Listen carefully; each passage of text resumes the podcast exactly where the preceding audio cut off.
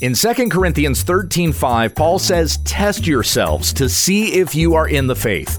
Examine yourselves, or do you not recognize about yourselves that Jesus Christ is in you, unless you fail the test?" When we understand the text.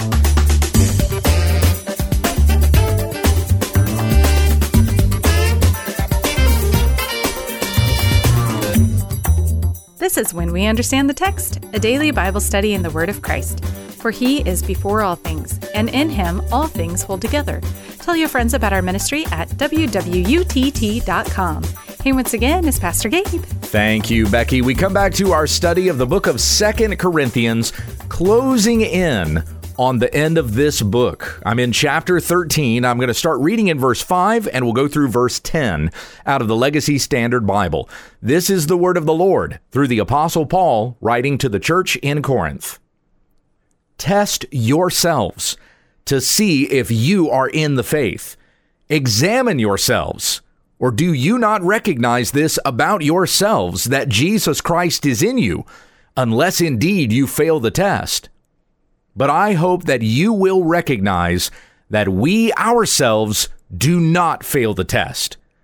Now we pray to God that you do no wrong, not that we ourselves may appear approved, but that you may do what is right, even though we may appear unapproved. For we can do nothing against the truth, but only for the truth. For we rejoice when we ourselves are weak, but you are strong. This we also pray for, that you be restored. For this reason, I am writing these things while absent, so that when present, I need not use severity in accordance with the authority which the Lord gave me for building up and not for tearing down. And then we'll get to that last finally tomorrow, verses 11 through 14. Let's come back to verse 5 here, where Paul says to them, Test yourselves to see if you are in the faith. Now, the emphasis on this sentence is on yourselves and you. Test yourselves to see if you are in the faith. He wants the Corinthians to examine themselves. Paul doesn't actually need to prove his apostleship. he does not need to prove that he has been sent by the Lord Jesus Christ. He certainly doesn't need to prove it again. It's already been proven among them once. As he said previously in chapter 12, verse 12, the signs of a true apostle were worked out among you with all perseverance by signs and wonders and miracles. The Corinthians should be able to tell who the true teachers are and who the false teachers are. Many of them are following after these most eminent apostles, as Paul sarcastically referred to them in chapter 11. They're going after the false apostles, the messengers of Satan, rather than those who have actually been sent by Christ. So Paul says, I've been put in this position to have to prove myself to you again. And he boasts in himself and he says, I do so as a madman. It's foolish of me to do this. But if this is the kind of voice that you're going to listen to, then I'm going to do it for your sake, for your benefit. That's why Paul boasts not to benefit himself, but so the Corinthians would know the truth and follow in the truth. And so he says, he uh, now turning the tables, right? He says to them, test yourselves.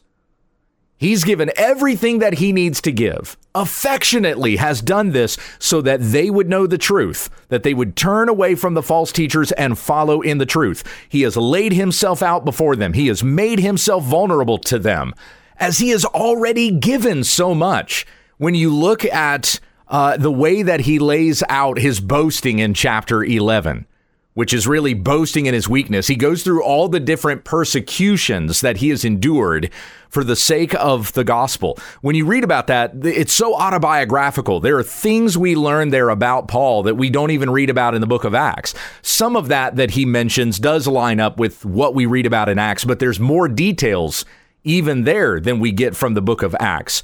So Paul endured so much for the gospel, gave himself so that many others could know the truth and believe. Whereas these false teachers, they're taking from the Corinthians. They're not giving themselves for the Corinthians, they're taking their money and they're making themselves rich, and the Corinthians are getting nothing out of it.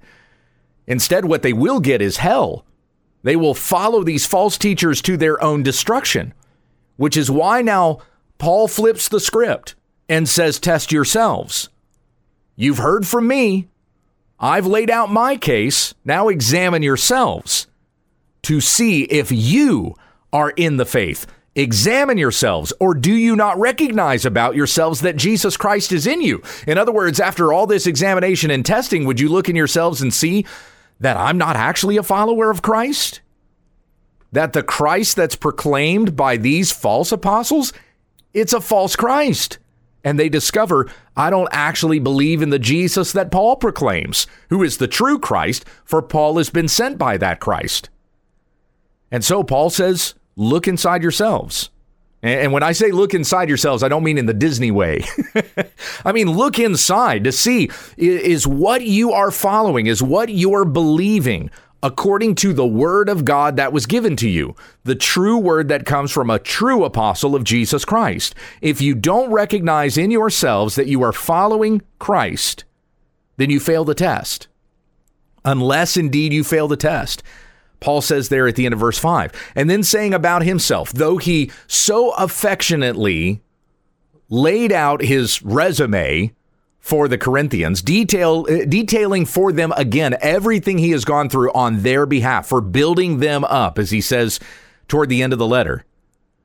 Even after laying all that out, he says in verse 6 I hope that you will realize that we ourselves do not fail the test.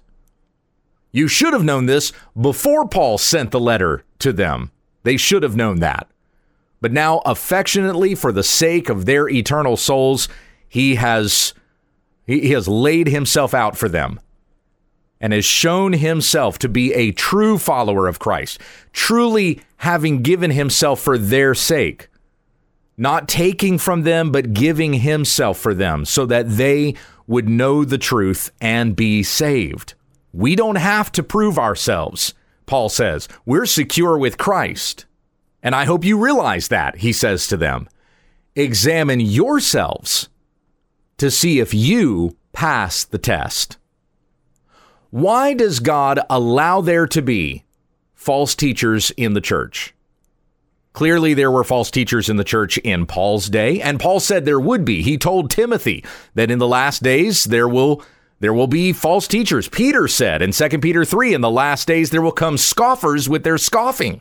So, in a certain sense, the existence of false teachers in the church is a fulfillment of biblical prophecy. The Bible says there will be false teachers, and so there are false teachers proving the Bible to be true. But why would God allow that? Just as there were false teachers back then, so there are false teachers today. And I could even name some of them for you. Stephen Furtick who recently claimed, I am God Almighty. T.D. Jakes, who denies the Trinity. He believes rather God can manifest himself as Father or Son or Holy Spirit. Joyce Meyer, who has falsely claimed that you can speak to your bank account and money will just automatically appear in your bank account. John Gray has said the same thing, and he will make false prophecies even in the middle of his sermons promising things to his audience that the Bible does not promise. Ken Copeland, Mr. I'm going to blow away COVID 19, which he never actually did. He just spit all over the place. Todd White, who goes out on the street and does his little street con claiming to heal people. He's never healed a person in his life. Bill Johnson, the pastor of Bethel Church in Redding, California, who will manipulate and con people in his church, claiming that uh, the Holy Spirit has appeared with this gold dust falling from the ceiling. Oh, look, the Holy Spirit is among us. It's somebody pouring gold glitter in the air ducts. That's not actually the Holy Spirit. Beth Moore, who, just like John Gray, has also promised things that the Bible does not promise. She's an egalitarian mystic claiming the Lord speaks things to her that you will not find in Scripture, and therefore the things that she teaches are every bit as authoritative as the Bible itself. If you were to disagree with her, you would be disagreeing with the Bible. Rick Warren, whose uh, purpose driven nonsense has led the church astray for years into pragmatism, away from the gospel and more into uh, appeasing or tickling the ears of the masses. And really, when it comes down to it, that is something that Paul said false teachers would do, right? 2 Timothy 4 3. For the time will come when they will not endure sound doctrine, but wanting to have their ears tickled, they will accumulate for themselves teachers in accordance to their own desires. People go after those false teachers because the false teachers tell them what it is that they want to hear, and that's why it is that they listen to them in the first place. So, why does God even allow this to happen to his church? Why are false teachers coming into the church? There are two reasons for false teachers, and we get this from Scripture. Number one, for testing, and number two, for judgment. So here, Paul is referencing the testing aspect. Are you really in the truth? Are you following after what the Lord God has said through his true prophets, and apostles? Or are you going after false teachers? And as I mentioned yesterday, as Paul said in his previous letter, he said, There must be factions among you, so that those who are genuine may be revealed. Those who truly believe, who follow along in the in the faith that was once for all delivered to the saints, they are going to turn from false teachers to the truth. Jesus said in John 8 and in John 10, that my sheep know my voice and they follow me, and the voice of a stranger they will not follow. So those who are the true sheep of Jesus Christ will follow true teachers and not false teachers. Those who are following the false teachers, it may very well be to their own destruction.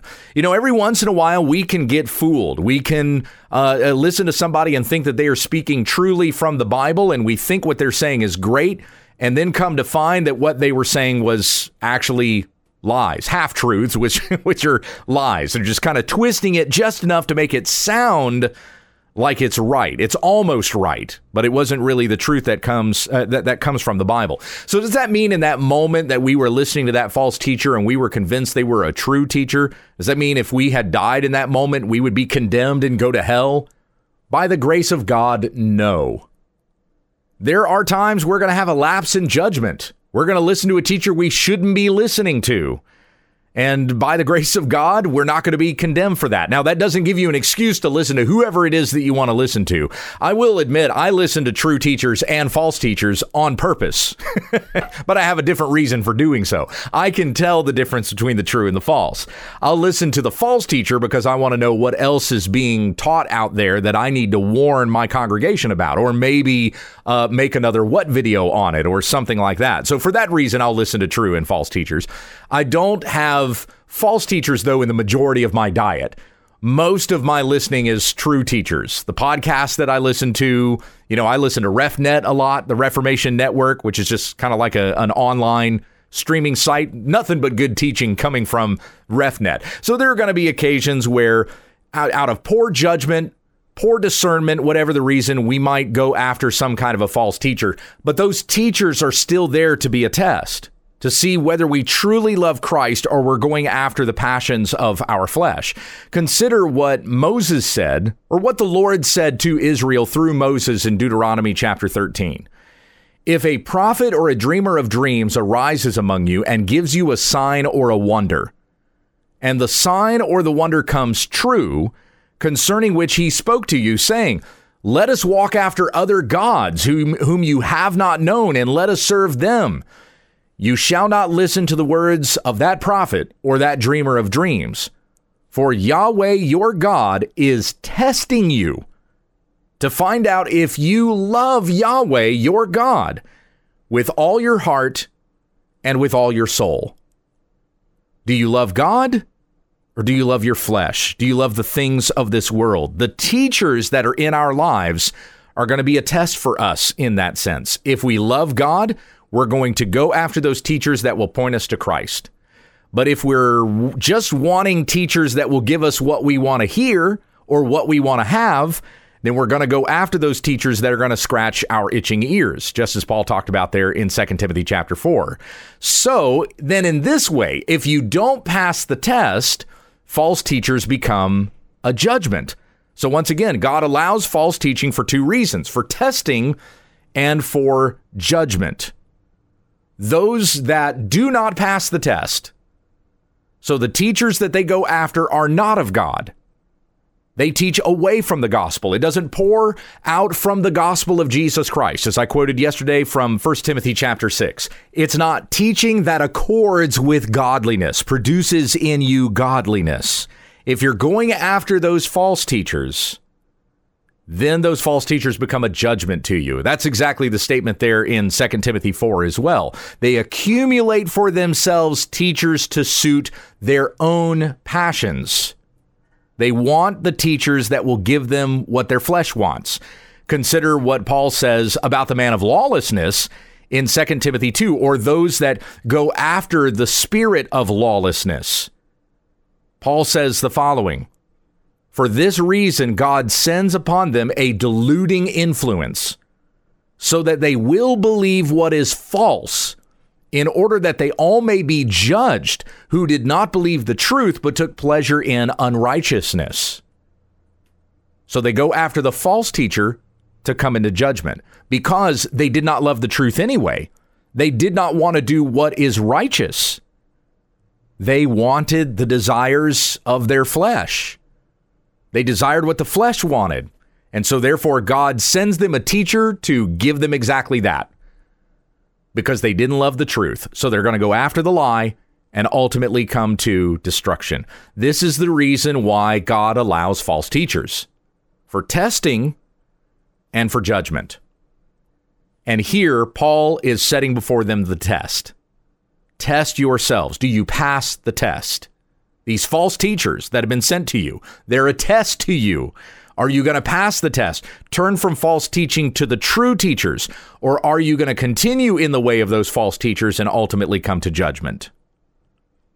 Test yourselves to see if you are in the faith. Verse 7, Paul says, Now we pray to God that you do no wrong not that we ourselves may appear approved, but that you may do what is right, even though we may appear unapproved. Ultimately, what Paul wants for the Corinthians is that they walk in godliness. Maybe they never come around to believing that Paul is as great as an apostle as they need to think of him as, but at least they're not following after these most eminent apostles to their own destruction. Turn away from those false teachers. Paul is saying, I don't care if you're impressed with me or not. He just wants them to walk in what is right. Even though, he says, verse 7, even though we may appear unapproved. Paul is not trying to win a popularity contest. He just wants the Corinthians to walk in the truth. This is such a humble approach to this, and I want to have that kind of maturity in my own ministry as well. Consider what Paul said to the Philippians. Philippians chapter 1, beginning in verse 12. He says, Now I want you to know, brothers, that my circumstances, he's writing this from prison or he's in chains in Rome. He says, I want you to know that my circumstances have turned out for the greater progress of the gospel, so that my chains in Christ have become well known throughout the whole Praetorian Guard and to everyone else and that most of the brothers, having become confident in the Lord because of my chains, have far more courage to speak the word of God without fear. Some, he says, some, to be sure, are preaching Christ even from envy and strife, but some also from goodwill. The latter do it out of love, knowing that I am appointed for the defense of the gospel. The former proclaim Christ out of selfish ambition rather than from pure motives, thinking to cause me affliction in my chains. What then? Only that in every way, whether in pretense or in truth, Christ is proclaimed, and in this I rejoice. Yes, and I will rejoice. You know, there are teachers out there that I don't fully agree with, and I wish they would not be teaching the things that they're teaching. I wish they didn't have the motivations that they had, maybe to use their platform to make themselves great they're going to have to stand before God on that day. But I am at least thankful that they are proclaiming the gospel of Christ so that others may hear the truth and be convicted of their sin and so be saved. And Paul is basically laying that out here with the Corinthians as well. I don't care if you don't think that I'm someone great. I just want you to know the truth and walk in it. Verse 8 For we can do nothing against the truth, but only for the truth. That's the true apostles. We're not against truth, we're for the truth, and we're for you. Paul was saying to the Corinthians. Verse 9 For we rejoice when we ourselves are weak, but you are strong. This we also pray for, that you be restored. For this reason I am writing these things while absent, so that when present I need not use severity, in accordance with the authority which the Lord gave me for building up and not for tearing down. I don't want to come and punish you because of the sins you're walking in or the false teachers that you are going after. I don't want to do that. I'm telling you this now to build you up, not to tear you down, so that the Corinthians would turn from false teachers back to the truth and so live and grow in godliness. And my friends, may we examine ourselves day by day, renewing our minds, as it says in Romans 12, 2, that we may know the gospel and grow in it, that we may know holiness, growing in godliness day by day, until that day that we appear with Christ in glory. Heavenly Father, thank you for these words today, and I pray that they are convicting to our hearts that we would examine ourselves to see if we are in the faith, not going after those teachers who proclaim falsely, who teach what is contrary to the gospel, but we desire that which exalts the Lord Christ, so that we may grow in this and become more Christ like in our own Christian walk. Forgive us our sin and lead us in paths of righteousness for your name's sake. It's in Jesus' name that we pray. Amen. Pastor Gabe keeps a regular blog sharing personal thoughts, alerting readers to false teachers, and offering commentary on the church and social issues. You can find a link to the blog through our website, wwutt.com. Thank you for listening and join us again tomorrow as we continue our study in God's Word when we understand the text.